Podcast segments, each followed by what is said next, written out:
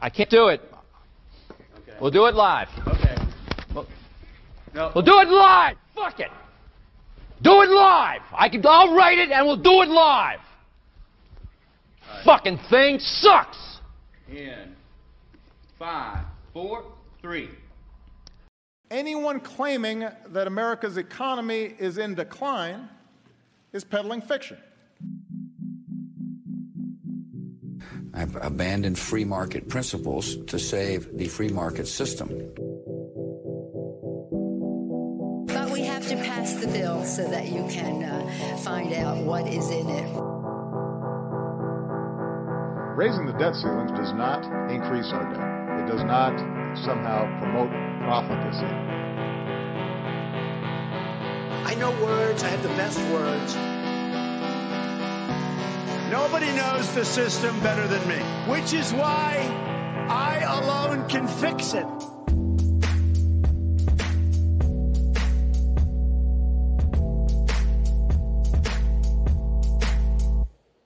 What's going on, everybody? Happy Friday. And because it is Friday, you know what that means. We are live. He is Justin Hillbilly Boy Campbell. I am the voice and soul of so called fiction, Johnny Profita. We are peddling fiction. What's up, man? Oh, not much. Been a it's been a week, but here we are. It's Friday. We made it. The weeks seem to be going by faster. I I don't know. Usually this time of year, I guess kind of speeds up a little bit when you get near the holidays. But uh man, time is just flying. I I, I don't know what happened to October. It was like I blinked and it was gone. Yeah, October did did seem to just breeze through. Uh I see. I thought it maybe it was just because I've been busy because I've had a lot going on all month and basically just running around like a chicken with my head cut off between the the kids and trying to get moved out into my uh, into my new space and and everything else. I just thought it was me, but uh, it's nice to hear that it, it was not. No, I haven't been particularly more busy this month than other months, and it's just yeah, time flies. I guess when you're having fun. I mean, it's been what uh, 20 days since the uh, Hamas attack on Israel. Has it really? Wow. Yeah, three weeks basically. Well, I mean, at least World War War World War Three hasn't started yet. Uh, we, maybe next week, but not not today. Yeah, the U.S. keeps getting them to hold off. Although I think they finally pushed into Gaza, even though they won't really admit that it's uh, a an invasion. they said they were. I, I forget the way they phrased it in some of these news articles, but it was like, yeah, they they moved into Gaza to like lay the groundwork for an offensive or something like that. It's like, I think you you rolled in there with some fucking tanks. That's that's an invasion. But like, if the police put on their riot gear and storm the prison, is that technically an invasion? Because that's sort of what this is. that's a good point. Uh, they're just the peacekeepers. yeah, yeah. Well, there's a lot of uh, a lot of fun stuff we have planned for this Friday episode. I don't know if you kept track of everything that I was sending you because I have.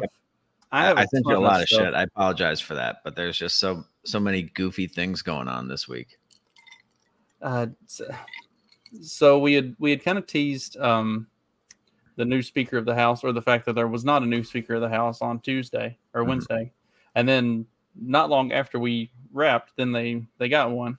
Uh, they put Mike Johnson in, who up until he was named Speaker of the House had been good on pretty much everything except for Israel, and you know, like you're a politician, you don't have a choice but to be bad on it or not bad on Israel. Like I guess you have to support Israel, otherwise they will literally lock your bank account. Look what they did to Kanye West.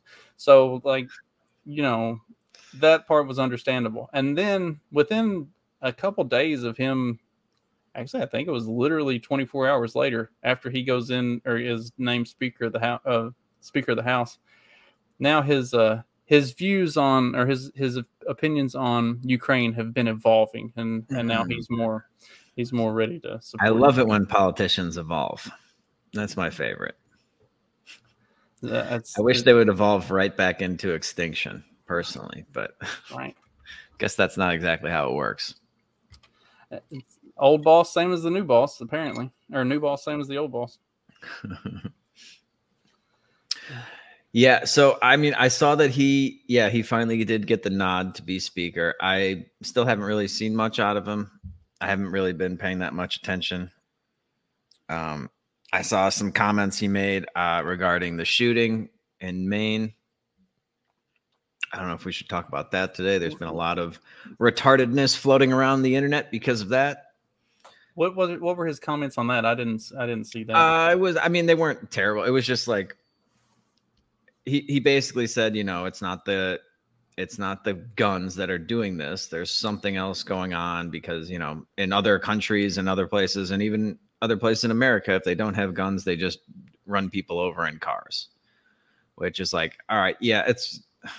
I don't really like that argument, but there's some merit to it. But then, of course, you, get the people coming. Oh, it's like okay, so we should regulate guns like cars, licenses, and insurance, and all this other stuff. It's like that. You guys are both missing the fucking point.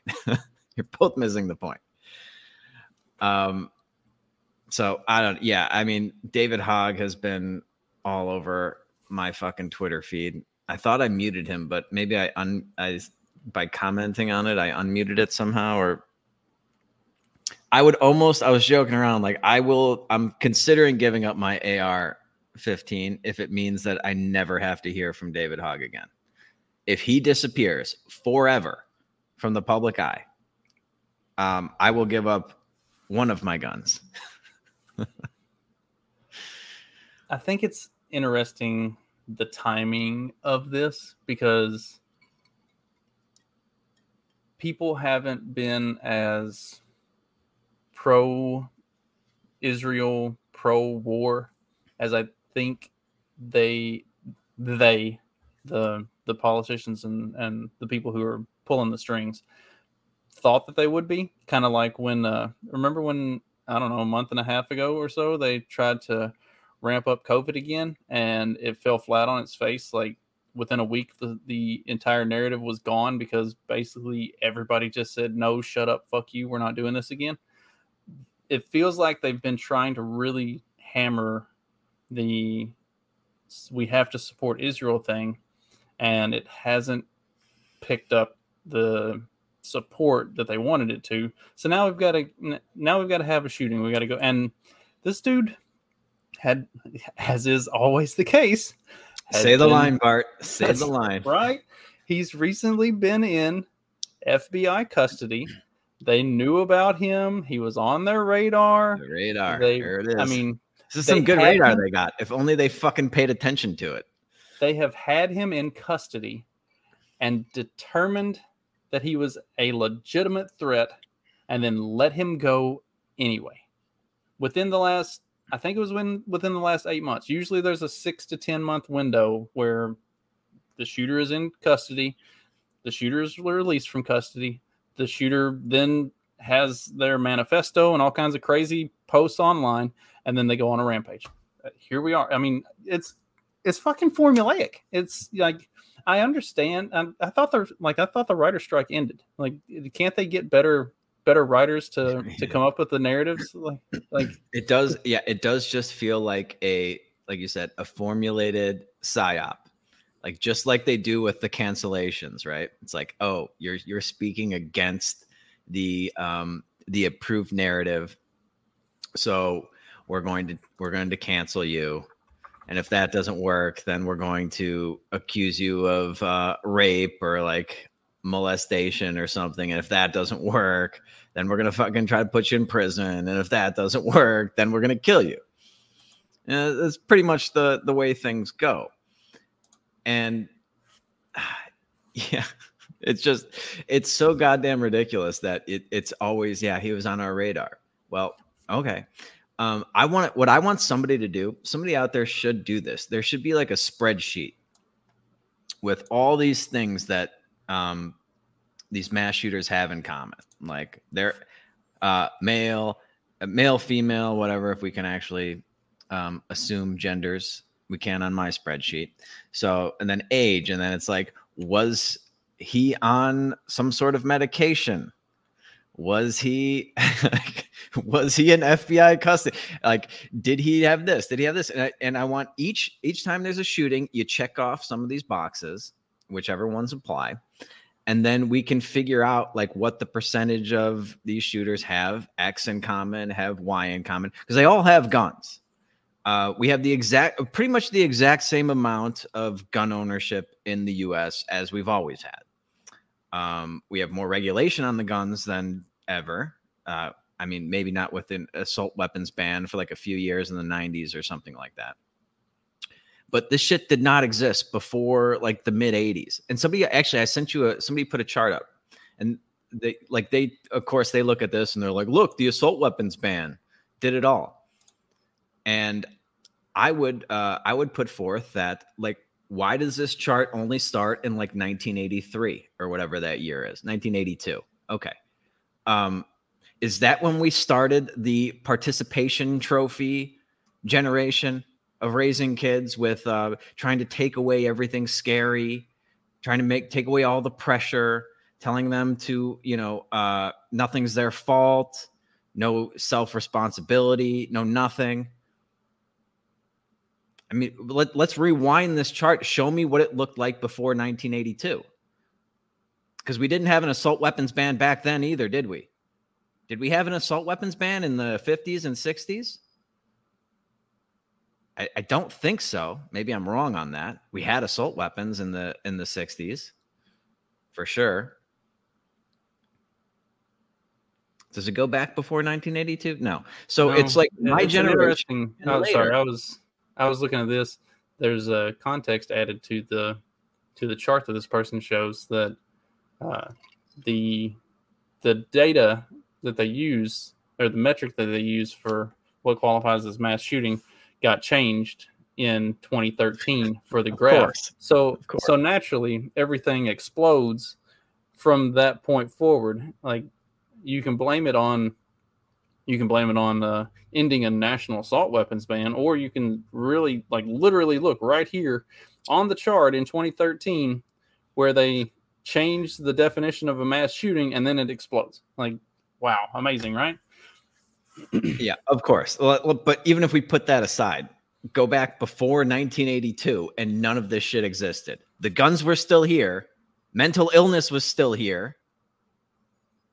Something else changed. A, a few things changed.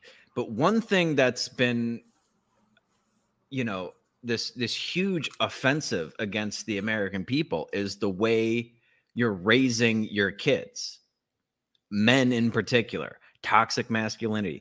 Oh, how many of these shooters had a, a male? How many have them a male figure in the house? How many of them their father was around? How about that?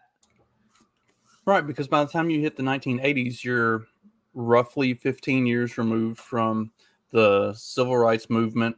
Um, about what 10 years or so removed from maybe not that much, but uh, within a 10 year range removed from the Department of Education being developed or being created. Like you've got all of these things that happen, and then and then And then as those those things happen, yeah, and you can go back and, and you can go back and look like post civil rights movement, um, and and around the time of the creation of the Department of Education, and people are having a, having a bunch of kids, and society really takes a massive shift, and you start seeing a lot more divorce. You start seeing a lot fewer fathers in the home. You start seeing a lot more of two parents working, and you know the that's when you've got the the Gen X generation coming up, and you know the latchkey kid thing, and and these kids are not receiving any any kind of discipline.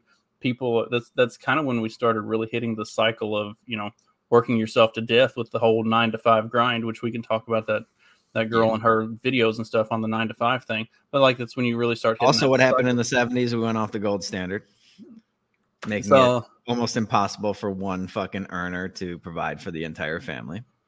so there's a lot of things that happen socially leading up to that point and then like then you start seeing things start to pop up as and i mean i'm sure i'm sure mental illness and stuff like that probably started really cropping up around that time uh, um, you know they probably weren't thinking about it or looking at it in that exact perspective but you know uh, being removed from a traditional household setting that is that brings stability and being thrust into this new you know chaotic world uh, that that that can be that can be damaging for kids and so then you know as they're getting older they're they're carrying a lot of that shit with them and here we are like you Yeah. know And didn't uh wasn't was it RF RFK talking about the the vaccine in the vaccines in the 80s? Yeah, in the early 80s was when all of the vaccine schedule got put in place. So, you know, now we've got all the kids born from that point forward are having to get vaccinated for all of this stuff. Or you can you can find doctors who will allow you to opt out of doing all of those vaccinations and stuff. But a lot of places uh, if they find out that those doctors exist, they'll strip them of their medical licenses. and he was and correct me if i'm wrong but he was tying it to some of these mental development issues that kids are having Yeah, uh, you you start if you look at charts and graphs and stuff like that, and from like the the health fields, if you go back to the 80s when the vaccine schedule came into place, you can see autism, ADHD, all kinds of other not just and not just mental disorders, but also physical disorders that start to go through the roof from the time the vaccine schedule is introduced forward. Like this shit was an, an, a non-issue for decades and then the vaccine schedule goes into place and now all of a sudden you have all of these things start to happen so yeah. And then how do we deal with that? Oh we'll take a pill for it and talk and, and you know um succumb to all of your feelings you know and that's it drives me crazy that they consider this like a, you know you'll hear people say that this is toxic masculinity when somebody goes and, and does something violent. And it's like i don't i don't really think that is masculine. Ma- masculinity a big part of it is fucking controlling your emotions not just being like oh well i'm upset so i'm just going to throw a fucking tantrum and shoot a bunch of people. No that's not masculine. That's what they're trying to get fucking real men to do now. When when you look at this guy he's got some real mk ultra vibes. He's been in the military um, for some time and has talked about uh, hearing voices and seeing things and and he's like he's legitimately messed up in the head. And like the military hasn't discharged him. They haven't done anything. Like they've just keep him they just keep him around. Uh, it, there's a, there's a lot of weird stuff around this whole this whole situation. I guess the only thing really different about this one is um, this guy's still on the run or at least he is as of uh, before i took a nap this morning. Um, so Yeah, I did see something else just popped up in my feed about him uh losing his uh, a good amount of his hearing. So he was starting to go deaf. I, I don't exactly know why, but there was like some deaf like cornhole tournament or something that all these people were playing in and that's who was at the bar and he, he like and part of the reason like he was going fucking crazy but because he couldn't hear things he kept thinking people were talking about him and he was hearing these voices. I don't know, man. But yeah, uh, clearly um, not the stable genius, and uh, you know had some mental issues. Sounds like, but yeah, it was just let's just take the most retarded view of this. Just be like, oh, it's the guns. Enough is enough. Joe Biden says, let's. It's time to uh, uh, ban assault weapons. I, I mean, I can't think of a dumber fucking take than that it's it's just so fucking juvenile so goddamn juvenile a, a- a million like we just ran through in like 10 minutes i don't know 10 different fucking potential major issues that could be contributing to this the one constant thing the entire time has been guns they've always been here and even if they haven't there's hundreds of millions of them here now so it doesn't even like there's no point about talking about it. You're never going to get rid of all the guns. You can't uh, fucking put that genie uh, back in the bottle. That toothpaste is out of the tube. So, uh, next topic, please. Or yeah, let's start talking about maybe some some reasons why all of a sudden this is happening now when guns have been here the entire time. You cannot start blaming anomalies on fucking constant things that have always been here. It's the same shit that they did in the 2008 financial crisis. Oh, greed ran amok. What? And people people are always greedy. What allowed it to run amok? like the guns have always been here. They've always been fucking deadly. Yet all of a sudden, these fucking people are shooting, you know, innocent civilians and, and kids in schools and things like that. That would have never fucking happened 50, 60 years ago. It just wouldn't. And it didn't. Well, and So that, like changed? as has been the case with pretty much every other shooter of of the last I don't know three years or so, at least the last couple. Um, there's a lot of questions around this guy, and I would be willing to bet that none of them will get answered. Like the Uvalde shooter, who was like, who did he send his receipts to when he bought his guns? Remember they had the whole like Oh, he yeah, had there- sent he had sent the after he bought the guns he sent pictures of the receipts to somebody and then they also had that he was he was like giving play by play uh on the day of the shooting to somebody over facebook messenger and then all of that just disappears um, you've got the the covenant school shooter and her manifesto and that's never been released never been talked about just gets brushed under the rug and this guy you know all of his mental illness and, and background, his background with the military, everything else, like what's going on with all what's going on with all of that? And and none of that's gonna ever get answered. I, I guarantee you when they find this guy, he's he's not gonna survive. Like they're not they're not bringing him in alive. There's no fucking way. seems very unlikely. There was uh I think there's one more like retarded. I don't know if I actually sent this to you. The um this might be even more of a retarded uh take. The perhaps the most retarded take I heard on this one was the the, the he was the good guy with the gun up until he started shooting everybody. So apparently this destroys the the only the only thing you can do to combat these fucking crazy people with guns is to have a good guy with a gun right there. Well, this guy was like a gun instructor and in the army reserve, so there goes your good guy with a gun theory. He was supposed to be the good guy with a gun. Just like dude by definition, the good guy with the gun is not the one shooting people for no reason or Yeah, for that- some fucking delusional reason. That is uh pretty fucking stupid. I, I didn't think that we could reach that level of stupidity with this, but here we are. And then I saw, I saw, um, ah, shit, what's his name? Uh, Thomas Massie. Thomas Massie tweeted, he's like, "Make America smart again." and I tweeted back, I was like, "Dude, we have a better chance of paying off the national debt than that Right. happening." I mean, Well, they I are both lost causes, but Well, and then you've got all these David Hogg posts talking about um, yeah, pull up some of these fucking things. God damn it! let's see what's that one say people who take money from the gun lobby should have as much say on what to do about gun violence as people who take money who take money big tobacco to say one uh, to say one public health policy Okay. zero And, and uh, how does David Hogg make a living? Is it doing the exact same thing but in the opposite direction?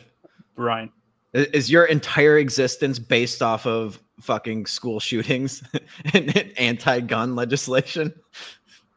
right and it's like okay that's fair then that also means that none of these politicians should be able to have any pharmaceutical holdings or like you know they shouldn't be Yeah. allowed to they shouldn't be allowed to be invested in any of the things they could pot- uh, potentially be making policy on like go And ahead and have a, a pretty strong vested interest in anti-gun policies. So why are we listening to him? right all of the climate change all the ones who are pushing climate change are also heavily invested in all of the industries that are going to be the most benefit or they're going to benefit the most from uh, pushing all of those policies like maybe it, it's fine i i don't disagree with you do it across I, the board I, I Remove- agree. remove just, them- yeah, the level yeah. of hypocrisy there is is pretty staggering, and just uh, I don't know, just being unaware. I, I I wish you know what needs to happen to David Hogg. He needs to get Zelensky. There need like the what happened to like some of the kids that were at the last school shooting? Can't they fucking overtake him? And then he just gets pushed back to the side. He's yesterday's fucking news. He's yesterday's bitch. At least, like- can we just fucking cycle through each time there's a new shooting? Can we get somebody else that was there to pick up the torch? Well, they've got their tried and true crisis actors, and, and they don't want new ones. Uh, I'm I'm waiting for I'm waiting for a picture to surface of one of the victims from this shooting as that's going to match up with a victim from uh, three of the last school shootings. You know, like or or where where are remember when the Covenant school shooting happened and there was that there was that chick that just just so happened to be there like right down the road who was also one of the survivors of Parkland or one of the others. It's like, how are these motherfuckers always around when it happens? Like, that wha- does sound I'm, familiar. I'm just yeah. wait. I'm just waiting for one of these one of these motherfuckers to crop up and like, oh yeah, it was such a tragedy, and I was there at Parkland too. It's like, oh, imagine that. yeah, the memes of David Hogg running, like running to the fucking Oh, internet to start tweeting because there was another shooting. Like, I honestly think he gets an erection when this happens. Uh, it, it makes If him he- relevant again. He he Yeah. falls into irrelevance until there's another school shooting. Yeah. And speaking of running, did you see there was some guy? Uh, I was talking to to Tommy Salmons of Year Zero about this. Um, there was some guy that they interviewed that talks about how he ran away and just like basically abandoned his kids to go hide from this shooter. Like that's another problem. That like if somebody tried something like that around here, like you're gonna be lucky if you get more than one shot off. Like you're gonna be if, if you don't get shot yourself, you're gonna be on the ground getting the ever loving shit beat out of you. Like people are going to mass swarm you instead of running and hiding and being bitches. Like that's uh, what what what happened to the the masculine protector male who, when danger presents That's itself, toxic, Justin. yeah, That's I'm- toxic masculinity. I Ha- will haven't you? Have you learned nothing? I will happily be toxic. Yeah. That's what it means. and everybody's looking for that toxic masculine guy uh, whenever fucking shit hits the fan. But they've been uh, slowly, methodically grinding that out of society. And look what we're left with a bunch of fucking pussies, a bunch of emotional, like uncontrollably emotional pussies who were subject to the whim of men. Like they still have the violent tendencies and they have no masculine ability to control them. None. And so, So yeah, they, a- they lash out and they and they also suck at life, which is why they're so unhappy to begin with. This is more the younger school shooters that fucking suck at life and they have no idea how to deal with failure and they have no idea how to fucking control that. And so they throw a tantrum. See, this is a good spot to plug. Uh, I do have a, a live stream coming up in the next couple weeks. Uh, my good friend Mark Metz is going to be joining me again, and we're going to talk about Bronze Age Mindset, uh, book by Bronze Age Pervert, and it's um, it talks a lot about masculinity and the the times in human history where men have been legitimately men, and then what has happened societally to turn us into, by and large, a bunch of uh, domesticated pussies. Like it's uh we're Yeah. so we'll be digging into that here sometime in the next couple weeks. Um A- and like and this whole parenting thing about protecting them from failure and and things like like no they you have to go through failure you have to learn how to deal with that like bad things are going to happen to you in your life you can't keep fucking playing patty cake with them until they're 18 and then turn them loose on the world that's your fucking fault as a parent it's this you know all these other go ahead. It- it's this crisis of the of the longhouse and the den mother and the over the overprotection protectionist the you know safety before freedom. Uh, like Yeah. we we have completely neutered not just an entire generation. I mean we're going on multiple generations that have been neutered into this state of uh, soft living. Yeah, neutered into it and then uh, propagandized to think that it's bad to be something different to, to do it the old way you know it's not progressive. All these other fucking civilizations you know they always used to have like a rite of passage that men used to have to go through.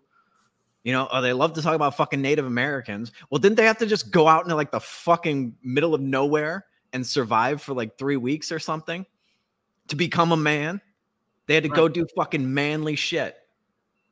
And you couldn't come back if you fucking failed. You had to go fucking do it. You had to go live out in the wilderness to become a man. You don't just get to fucking uh, you know, live in this little bubble wrapped world until you're a fucking grown man capable of violence but no uh, wherewithal no ability to control your emotions and then turn you loose on the world after they pump every time something remotely difficult happens they pump you full of fucking drugs mind altering drugs what the fuck did you think was going to happen? Oh but it's the guns. Get the fuck out of here man. Get out of here. When we had real men we still had guns and we did not have this type of behavior. Anyway, this is supposed to be a fun episode. it's Friday, man. What well, we usually we don't have uh, mass shootings that happen before a, a Friday episode. Yeah, didn't this guy think about ruining our fucking weekends? uh, well, uh, we did mention the uh, the nine to five grind and and what that has done to people. We want to want to hear yeah, the this is a very interesting the tragedy of the there's grind for different layers to this. Yeah. I know I'm probably just being so dramatic and annoying, but this is my first job, like my first nine to five job. Before she gets going too I far. love how she started. She nailed it right off the bat. It's- yeah, like that was my first thought. As soon as I saw her, I was like, "Oh God, this bitch is gonna be annoying." So you just see it in her face. Anyway, we'll let her continue. At least she's aware of it. To college and I'm in person and I'm commuting in the city and it takes me fucking forever to get there. There's no way I'm gonna be able to afford living in the city right now, so that's off the table. Like fucking duh.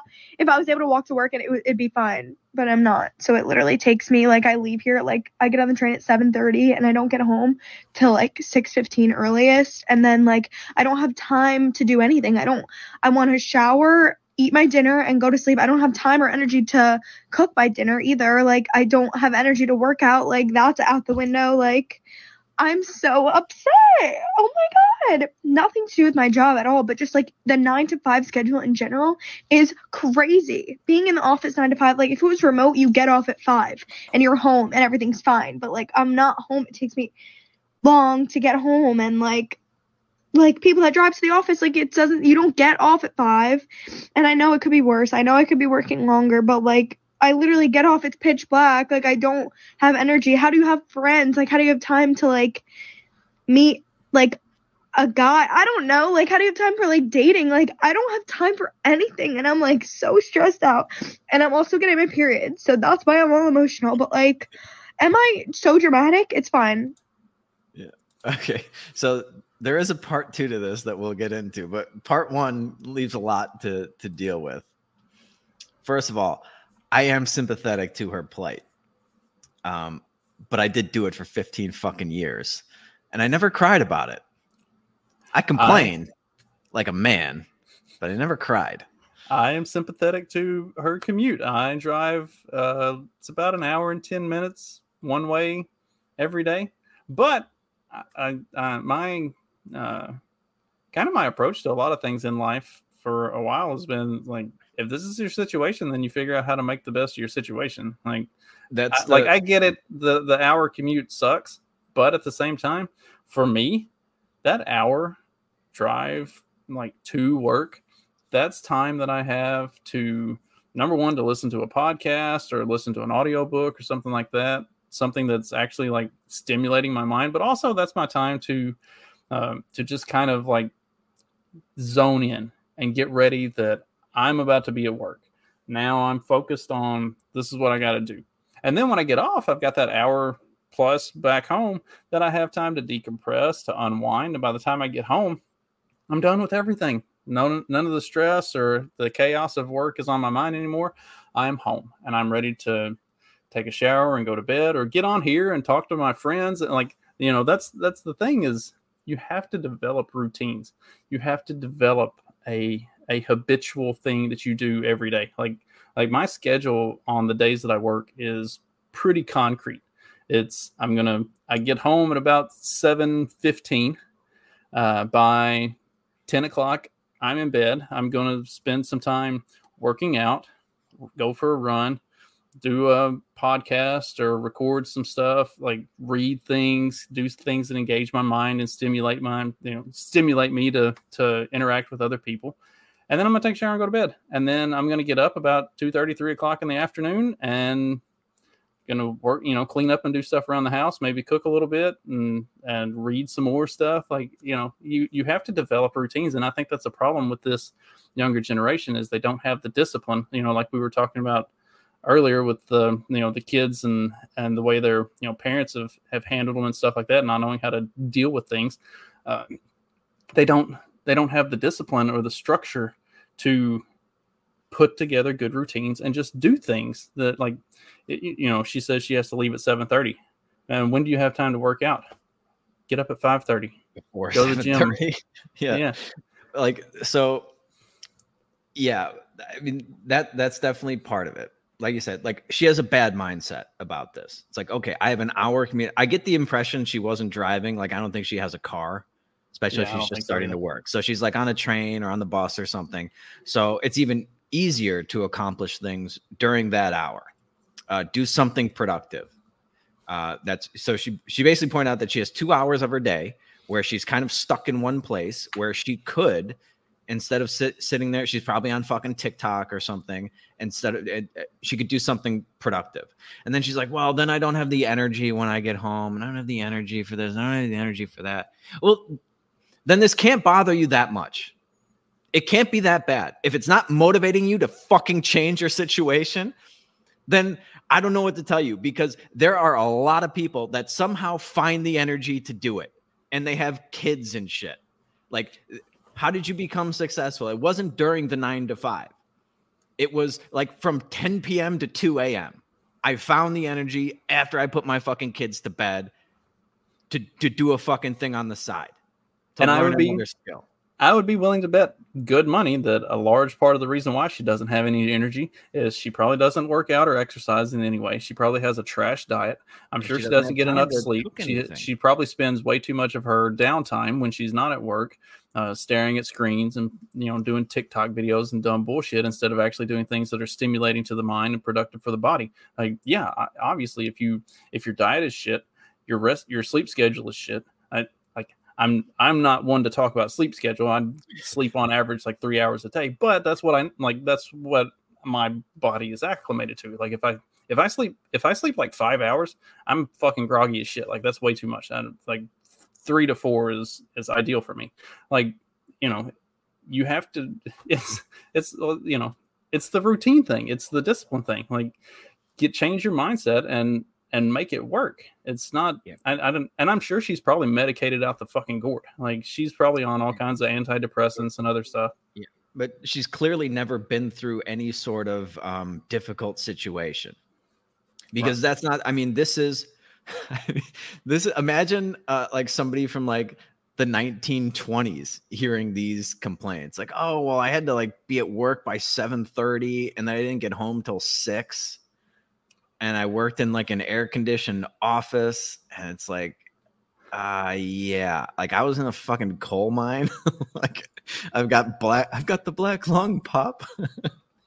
You know it's like jesus christ man these kids today these fucking kids i know i'm pops profita going off again but i mean this is just like a normal routine and believe me I, I did it like i said i did it for 15 years and i i hated every second of it um and it took me a long time to change my situation but that was on me i knew that was on me i wasn't like oh well this this whole like the whole economy needs to change like we need to revolve around my schedule so that i can have fucking guys to date and Yeah, you want to play the second? You want to play the second video because that's where she says that the whole thing needs to change. Not- Okay, yeah. it does. It's not her. It's not her mindset and her uh, the way she approaches it that needs to change. It's the the system needs to change. Uh, she she does actually make some points in this that aren't terrible, but by and large, it's not. I mean, it's not.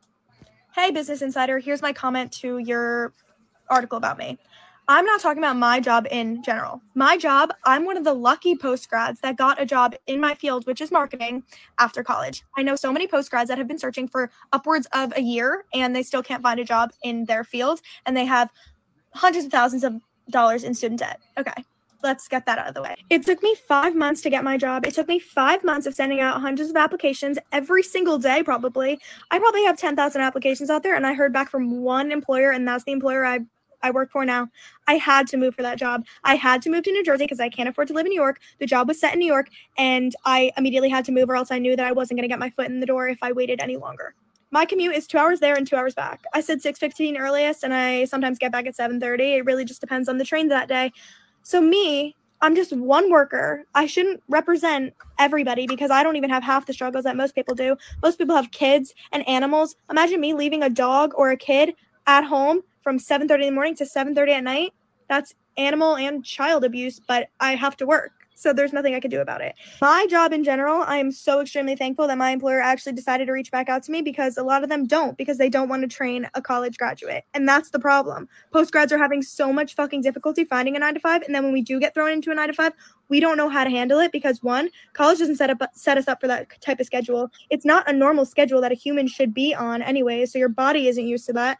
I we were all in during COVID, we all had to go remote. So my high school was remote and part of my college was remote obviously i'm not used to working a nine to five schedule because i'm not used to being anywhere from nine to five during the day. I can't even imagine the working parents out there and like it, it i give so much grace to them because it's incredibly hard in america to be um, emotionally and mentally stable when your days are structured like that so pretty much what I'm saying is that yes, America needs to reform the 9 to 5 schedule because it's not fair that the only people that are benefiting are the people that either run the corporations and can make their own schedules, so they just pile on the work to people that are less fortunate or people that are just extremely rich or influencers that don't have to work a regular schedule.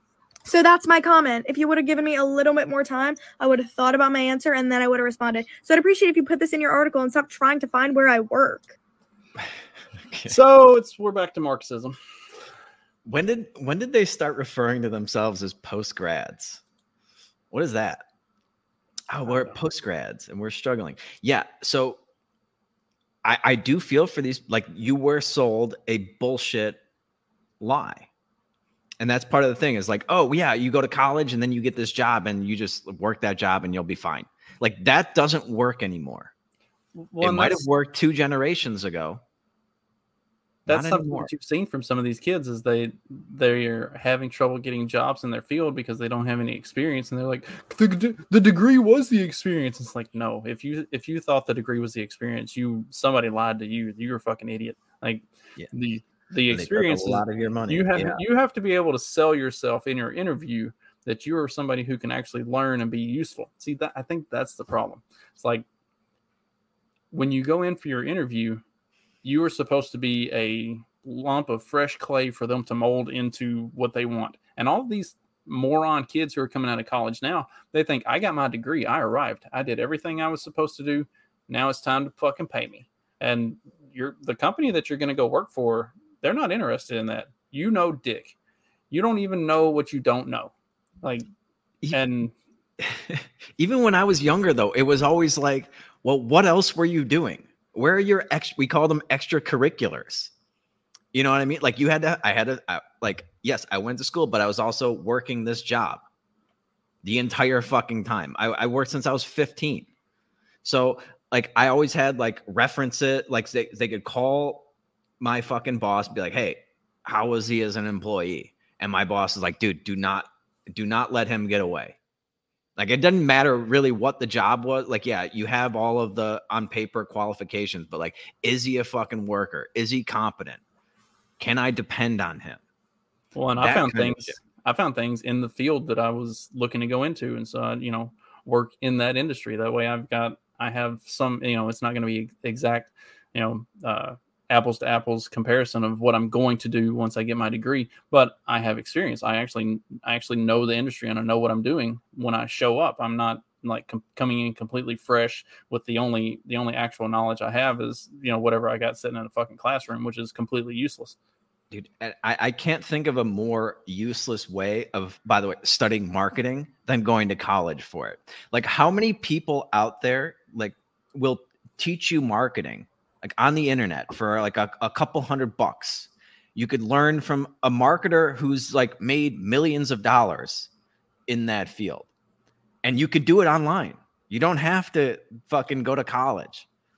Like th- this whole fucking system and i do i feel bad for these kids because they've been propagandized their entire fucking lives to believe this. But at the same time they had they've had this internet thing at their fingertips the entire time as well.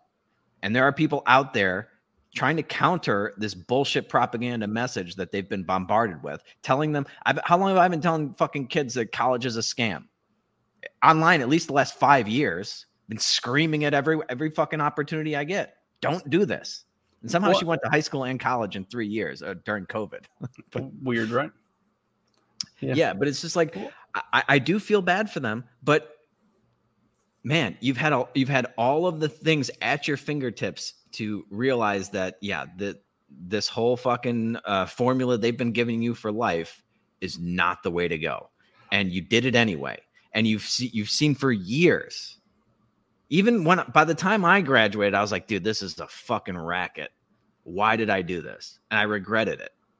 Um, I, I did interviews and stuff uh, after I got out. Within within a few years, I was doing some interviews and and talking to kids coming out of college who were you know not that much younger than me within you know within five years. And and it was like there was this this massive shift at which i think it's a it's a generational shift. Like you can look at uh you know have you seen the, the stuff about like the Xennials and stuff like the the 19 the like 79 to like 84 85 like this um kind of in between between gen x and gen and and millennial like division that they kind of take a bit from both uh, like like there's a legitimate breaking point from that from that point like around 1985 86 forward where the mentality changes. And when you started like when when i doing interviews and talking to these kids coming out of college started seeing these kids coming out like the their mindset was so much different than what mine was. And that's just you know just within just within a five year period it's it's crazy. And uh, and like uh, and like you were saying where are your extracurriculars? Like you're taking what 18 hours a week in in college? So what are you doing with the rest of your time? Yeah. Beer bongs and bong rips, man. I, I, I mean, I had so much fucking free time in college; it was ridiculous. I mean, granted, I, I did go to a, a really good high school, so a, a lot like the first two years of fucking college, which is that's how you know it's a fucking racket when they're teaching you fucking they're giving you high school classes over again for two years that were easier than the classes I took in high school. Uh, so it's like, but yeah, like after class, I was in the fucking paint store. Saturday mornings, paint store. Sunday fucking mornings, paint store. And I believe me, I was on two hours of sleep. I was hungover. I was probably still drunk. There were some rough mornings in there. I, so I, I had time to party, I had time to work, and I had time to fucking go to class and do all the fucking work. yeah And I'm not even like that. Like, I'm not saying I'm like that fucking great. It was not hard for me. Like, I barely had to try. And somehow kids- I managed. These kids parents just like steamroll any opportunity for for um, possible failure and and they set them up where that they don't ever have to do anything so that all they all they have to do is focus on just succeeding and if they don't succeed then they'll do whatever else they need to do to make Well, sure it's that they somebody else's fault. yeah It's the system. It's racism. Institutionalized this. It's institutionalized that. Or uh, that you know we're not used to this schedule, so the whole thing needs to change. It's like no, no. If you don't like it, don't rearrange your life the way you want it, and figure out how to do that, and then go do it. Don't just mean- fucking sit there crying on fucking camera about it. Make the fucking change. Do it. If you're unhappy with your situation, do something to change it. Don't just fucking cry about it. Uh, if, if you're not where you want to be in life, it's your fault. It's not the schedule. It's not this. It's not somebody else's fucking problem. It's you did it. It's your fault. Take responsibility and then make the necessary adjustments. i'd really like to know what her degree is in like that she put It out marketing. Uh, was that what it Yeah.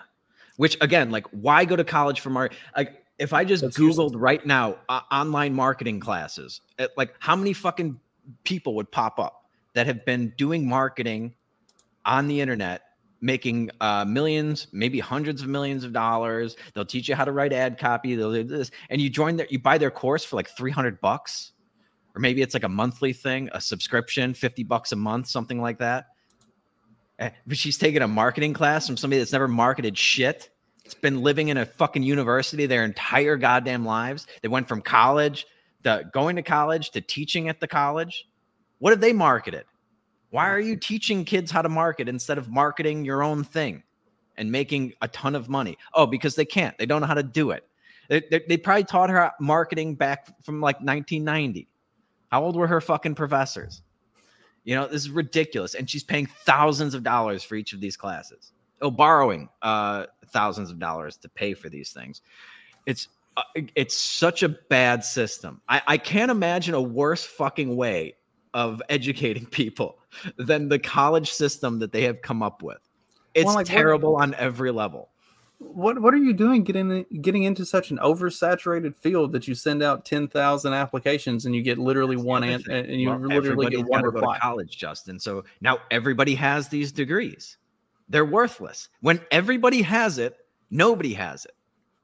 So what else do you have for me? And she did clearly she didn't have anything. Uh, like she had one, she had one thing more than the other ten thousand people. They're like, all right, we'll go with this girl.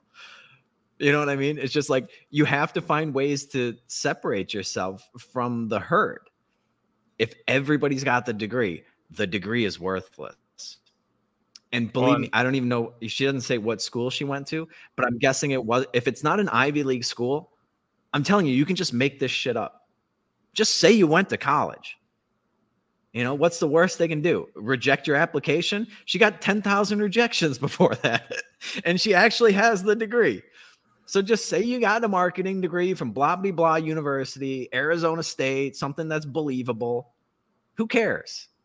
It nothing. She she even said like they didn't teach her anything. Well, I guess uh, to prepare her for the type of schedule. But I guarantee you, she didn't learn that many things that are applicable to the job either. Like they're going to train you on the job. Uh, Did, And I mean, you know what? they- You know what employers also love? Sorry, I- I'll let you talk in a second. But they also love when you're like, "Hey, you know, I'd really like to get some extra training. Do you think I can do this course or that course?" And they'll pay for it. Your employer will pay for it, and they'll fucking jizz in their pants a little bit because you seem like a go getter.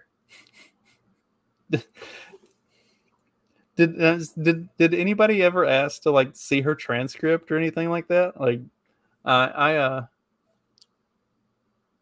my first job, I so there was a uh, there was an error in in counting some of my credits, and so after I graduated, I got a letter that said I didn't actually graduate, and I mean my employer didn't say anything about it. Like they never even like I had been I had gotten the job before I graduated. So, you know, it's like contingent on graduation, but they didn't actually like I just showed up to work. Nobody was like, "All right, you got your like do you have your degree? Did you actually graduate?" Like nobody gave a shit. I've never had to show my degree to anybody. And I don't know how much due diligence they have. I know for a fact that they called the people I like the paint stores I worked at and shit to see to, to ask them about me. I'm pretty sure. Um, for sure the other paint stores did. So like they they will check your references if you give them. I don't think they're pulling your transcripts really. Uh, this day and age, like everybody has a college degree. So it's like pretty believable. Only one time in in my career did I actually look into whether or not somebody had the degree that they claimed. Because they couldn't add five plus three without a calculator. And yes, they had a finance degree from DePaul. So there you go. That was like uh probably 10 years ago now. 10 years ago, I realized just how bad the problem was. Because the, the reason I didn't have a finance degree from DePaul was because I thought I sucked at math. So I studied history. Little did I know that you could graduate from DePaul University in Chicago with a finance degree and not know how to add five plus three. That was 10 years ago. The problem's only gotten exponentially worse. It's unbelievable, man. Stop listening to these people. It's a terrible formula, and you will, most of you will be miserable working your nine to five for somebody else, making a fraction of what you could if you applied yourself and did it on your own or created the, the schedule that you'd like to work for, the life that you want to live. And it's scary. I'll admit it's fucking scary when you first do it because the entire herd's going that way. And you're like, ah, I think I want to go over here. What's over there? I I don't know, but I think it I don't want to go with all you guys. So it's like, all right, good luck over there. Man, so I, I am sympathetic to her uh, on some level, and she's identified a lot of the problems. But like, like so many fucking people, the the prescription to solve the problems is just way, way, way off. Yeah, yeah, she's uh, raging against the bourgeoisie, and she should Yeah. be internalizing the only her people, like only the the million, like the people that are rich and the people that run the corporations. Like, all right, well, you better get after it then. right? Uh, I mean, start running a corporation. like, do you know what I mean? It's just like stop trying to fight this and change the entire fucking system. Like, this is the the game board that you're playing on. You know, this is the board. All right, like so. This is the game. You're not going to change the game. This is the way it's been played. So how do I fucking dominate this game? What do I do? Right. The these these kids these days, their problem is when they realize that uh, they don't understand how to play the game, they just want to change the rules. And Yeah, and well, they haven't been prepared for it. They haven't been prepared to play the game. They've been coddled their whole fucking lives, and they said, "Oh, like don't don't worry, it's not going to be competitive or something like that." Like, no, no, it is going to be very competitive. So, uh, yeah, these employers are going to get ten thousand applications. How are you? How is your fucking application going to make it to the top of the pile? right. How are because you, you, did everything else yourself? that everybody else did? I, I, no. And- Look around at what ninety-five percent of people are doing, and do the opposite. Well, and what they don't- What they don't understand is your GPA doesn't fucking matter. You could graduate with a 4.0. Nobody gives a goddamn. Like I, I graduated with a 2.5. Uh, I had in all of the interviews I did, I had one interviewer who asked me about it. He said, he said, "How do you only have a 2.5?" I said, "You're clearly pretty sharp." I said, "Well, in the classes that I think are going to apply to what I want to do for a career, I apply myself and I do really good. And in anything that's a bullshit class that I that doesn't directly apply to what I want to do for a career, I do just enough to make a D. And he said, I can respect that. And he offered me a job. Yeah. Focus on things that move the needle. right. Another great life lesson. You know, it's like, is this is this a productive use of my time? Will this bring in money? Will this get me to where I want to uh, where I want to be? If the answer is yes, then focus a lot of energy on that. If the answer is no, don't do it at all. Pay somebody else to do it. Do the bare minimum to get through it if it's a class or something like a requirement. Oh man. Of course, trying to browbeat that out of my son, who I'm hoping will do well in high school. Like, no, just because it doesn't inter- interest you doesn't mean you can just like coast by and make a D. Uh, like, you need to apply yourself. No, yeah. You have to get to a certain level of um, achievement before you get to decide what's relevant and what's important and not. Like you, you don't you just get to fucking coast through like, oh, this is no. You have to earn that fucking right by accomplishing something first.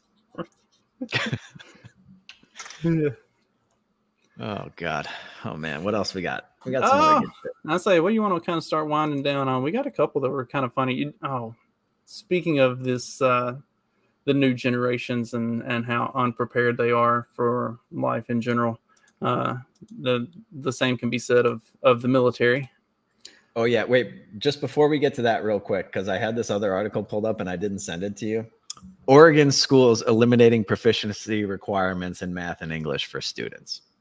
because of racism. I'm sure. Yeah. you Yeah. know, that, that goddamn math is so fucking racist. It's because Only the Asians can do it.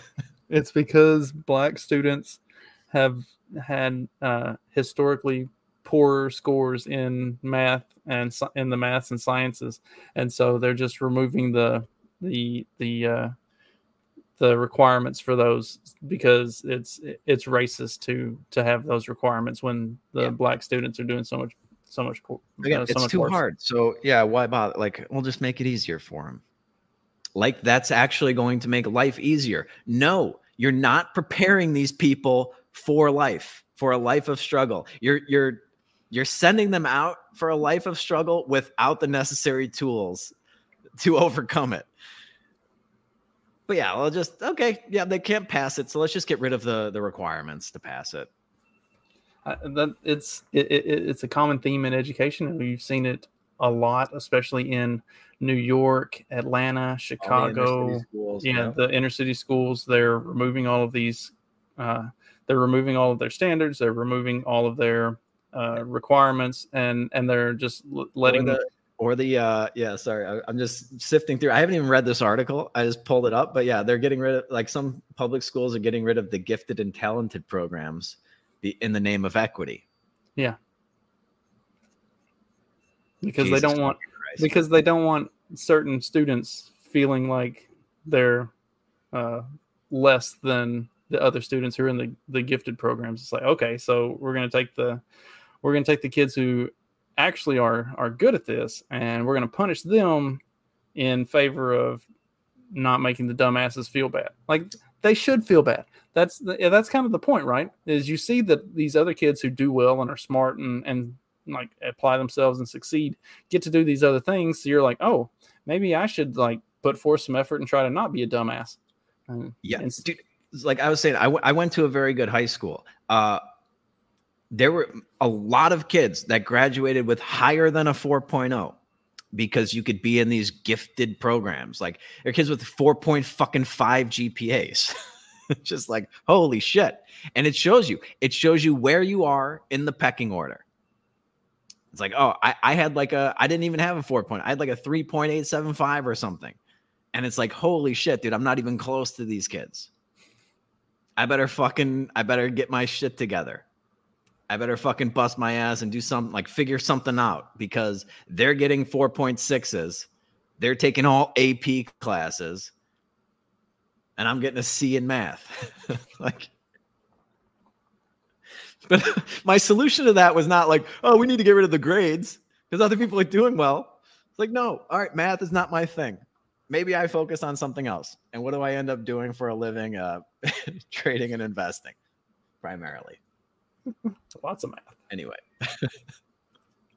yes. Uh, what, what? Tell me about the standards in the military that somehow we're going to fight World War Three. Yeah. World War III is not going to go our way. Unfit to fight, 68% of U.S. service members are obese or overweight. Rapid and sustained recurrence of obesity across all service ranks and positions now pose a dire threat, especially for at risk populations and those in critical combat roles. Dude, I'm just picturing a bunch of fat fucks trying to go through basic training.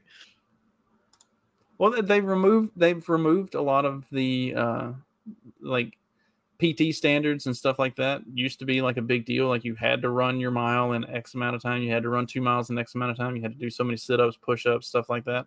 A lot of those standards have either been loosened or completely removed. Like I don't- you just yeah, have to I- give I it your don't best. You just got to give it your best effort. And as long as you, as long as they think that you tried, you know, like then you, it's good enough. Ah, Jesus Christ, man.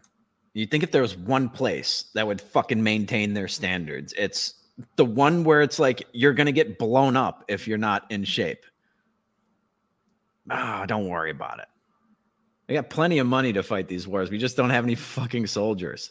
it's like Jesus Christ, dude. Yeah, like how could you be how could you be in the military and not be in shape? I don't understand how that like don't they control what you eat? And they control what you do all day. So you should be like working out, exercising, running a bunch of fucking miles, like running up hills and shit, and then eating three well-rounded meals a day. You would think that with all of that you would be but no they've uh, it's it's so we actually on my show at, at- Sixty-eight percent, dude. Sixty-eight percent. on my show we did a conversation about uh, men in the military and and the loss of masculinity in the military and like the the way that that the military has lost the things that made it toxic mas- toxically masculine for lack of a better way of putting it. Like the things that actually made military service hard and worth it and like that drove people to to do that sort of thing um, that that made us the strongest military power in the world where like the the best of the best were in the military. Like you knew that if you saw somebody in uniform that they were in shape and like they were a legit motherfucker that's all been taken away. There's it's all it's all this it's the same woke nonsense that has permeated all the rest of culture. Yeah. Like it's That's a staggering number. I mean, I know a lot of people out there are not very good at percentages and fractions and things like that. 68% will round up. That's seven out of 10 people in the military are too fucking fat to fight. Too fat. So that means that me, when I'm there, I'm using them as the fucking shield. I'm just hiding behind all these fat people. They're my cover. Because I'm one of the three out of ten that are that are in shape, in fighting shape. Jesus Christ, man. It looks like I at just- least at least the Marines are still maintaining their standards. There, only uh, eight point nine percent of Marines are overweight, but uh, Army, Air It's still Force, too fucking Navy- high. It should yeah. be zero percent. Like I don't understand how you're overweight and you're Right. a Marine. If you're How is that even overweight, possible? right? If you're overweight, then how are you passing your PT? And if you're pa- if you're passing or if you're not passing your PT, then you should be I- discharged. yeah, I will say, like, unless you're like one of these like fucking offensive linemen or something that you see in the NFL, they weigh 325 pounds, but they could still run circles around the average, but like they're still super athletic and they're not like, uh, I don't know, just like worthless sacks of shit. like, I don't know how to put it in a nice way, but it's like, okay, I get some people are just like naturally enormous, but I'm 8.9% or whatever, like that's still way too much. That's way too much. And if I was another Marine, I'm like, dude, I'm not fucking risking my neck with you next to me. Like, get your shit together. Why aren't they fucking, where's the code red when you need it? Well, and that's one of the reasons that you've seen uh, military enrollment going down so much over the years, and and you've also seen a lot of people that have that are in military service that have left military service early or or don't renew is because they look around them and they see the people who are there and they're like, I don't trust that motherfucker to have my back. Like, No. if you know if shit hits the fan, I I can't rely on them. So. They are putting a, a whole new uh, meaning to the, the term cover me. Be great for some shade, especially when you're out in the fucking Middle East. There's no trees. Just sit behind one of these fucking obese dudes. Block out the sun. God damn it, man. What is the, the world? co- uh, I just love looking at like the empire is failing by any measure that you can point to by any single metric that there is for a society, America is failing. Any like point to something, point to one one bright spot in America. One, one metric that'd be like, okay, this means we're not failing.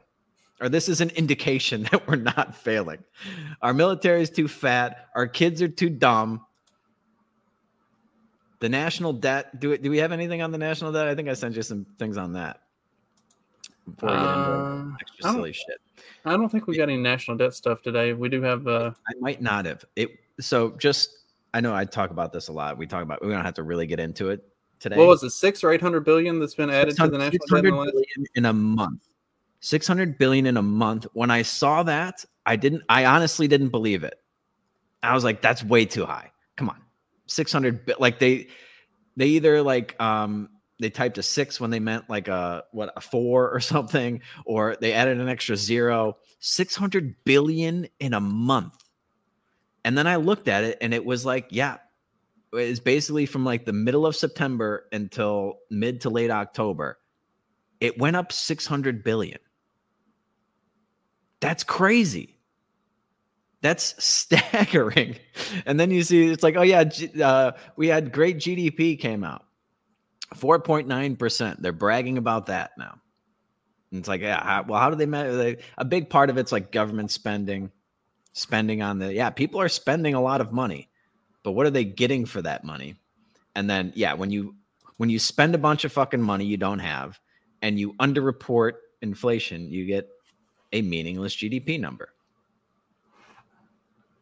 Yeah, I did see that. That was the those alone was like, oh look, Bidenomics. It's like, oh my Yeah. gosh, like yeah, this is Bidenomics. Uh, fudge the numbers, cherry pick your data, and then use all of that to make sure that everybody knows that everything is hunky dory when All you have to do is go to the fucking grocery store to know it's fucking not. Right. Yeah. And then if you're lucky enough to get, uh, if you're lucky enough to be a post grad that gets a job after 10,000 applications, you still can't afford. That's the other thing. She's like, I can't afford to live in the city. It's like, dude, I had a fucking roommate when I got my first job. Where's her roommate? It sounded like she was living alone. Yeah, and you can in the second video you kind of see uh, some of her background. It looks like a fairly spacious apartment that she's in. Like maybe you should consider, uh, I don't know, a, a lifestyle downgrade. Shit, I I had a uh, I had a one room studio apartment for several months. It's a and, uh, no bedroom apartment. Yeah, No yeah. bedroom apartment. I hate that term studio. It makes it sound nice. It- I, I lived in a, a no bedroom apartment with zero bedrooms. it's just the one room. It's uh I lived Yeah. in a room. Yes. It's like, you know, it's like if, if you rented a room for some from somebody, you'd be like, yeah, I rented a room like above this guy's garage or whatever for 300 bucks a month. It's like, oh, here's your studio apartment. It's like, no, this is a room with a like- window. these kids think they have to have this like big ass apartment with two bedroom and you know all this stuff. It's like Yeah. why? Like Well, that that's all that's all great if you're willing to fucking work for it. There- There's just so much the, the sense of entitlement is ridiculous among these kids. It's just like, yeah, well, I, I graduated college, so now I've accomplished so much. Give me my apartment and my fucking great job with $150,000 a year. I, I, I'm sorry, wait, you accomplished the exact same thing that 95% of people accomplished and did nothing to separate yourself from the herd. And now you want this fancy apartment and shit in New York City. In New York City, it's like, dude, you better get four fucking roommates for your no bedroom apartment in New York City. It's crazy, man. It's crazy. But yeah, it's if you want that sort of lifestyle, you better fucking bust your ass. Like I, I, this, this fucking parenting thing where it's just like, oh yeah, it's like you gave your best effort. You you did your best. It's okay if you didn't win. You still get a little ribbon. It's like, yeah, it's like pink or purple or something because the the winners get the blue ribbon. Yours is some off pastel color. If you got a, a fucking trophy room filled with uh, pastel colored ribbons, you're not going very far in life. You're not getting the two bedroom apartment in New York City. you like, I don't know what to tell you. Like, you're not a fucking winner. You're not. You haven't been winning. So uh, you need to do something to change that because you're not just going to start getting all of these great things bestowed upon you for existing. It's not the way the world works. It's never fucking worked that way. I don't make the rules. I didn't come up with the, the fucking chessboard of life, but that's the board that you're on. And no, you don't get to go play fucking Candyland because you want to. God damn, man. well, speaking of being willing to put in the work, I have to get ready to go do that myself. Oh shit. Yeah, we're way over time, huh? way over time. Well, that This was what fun. happens when we get off on soapboxes. Yeah, I know. I feel like I had a lot more stuff that I sent you too to talk about. I guess we'll save it for Tuesday. Yep. All right. And maybe I'll maybe I'll put out an, an extended rant for the uh, subs uh, Substack subscribers. And uh, I don't know if you got anything else going on you need to plug before we get out of here. Nah, I gave my plug mid show. Cool. Well, yeah, I'll uh we'll see. I might just go enjoy my Friday because I got all my work done early this morning. I was up at 6 a.m. So I went to bed at two. Well, I was up at six. Uh, yeah, I don't know. when do you find the time to do all this stuff, Justin? and Justin has like 50 kids too. I think he doesn't tell you. He's got the Brady Bunch family going on over there without Alice. Right. I'm Alice. All right. Well, uh, thank you all so very much for listening. Make sure you uh, share this show with somebody because there's a lot of people out there that I think needs to hear this. Especially this. Yeah. I think there's there's a lot of fucking great advice that came out of this episode, and there's plenty more where that came from.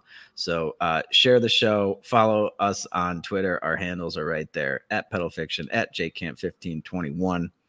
And until then, uh, until next time, we will be back on Tuesday, right? Regular schedule Tuesday with a brand new episode for you. Are we doing a happy hour tonight?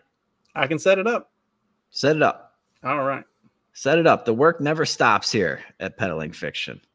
It's how you fucking get things done, ladies and gentlemen. Take notes. You don't just cry into a fucking TikTok video or whatever. All right.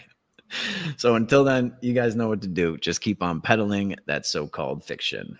Peace.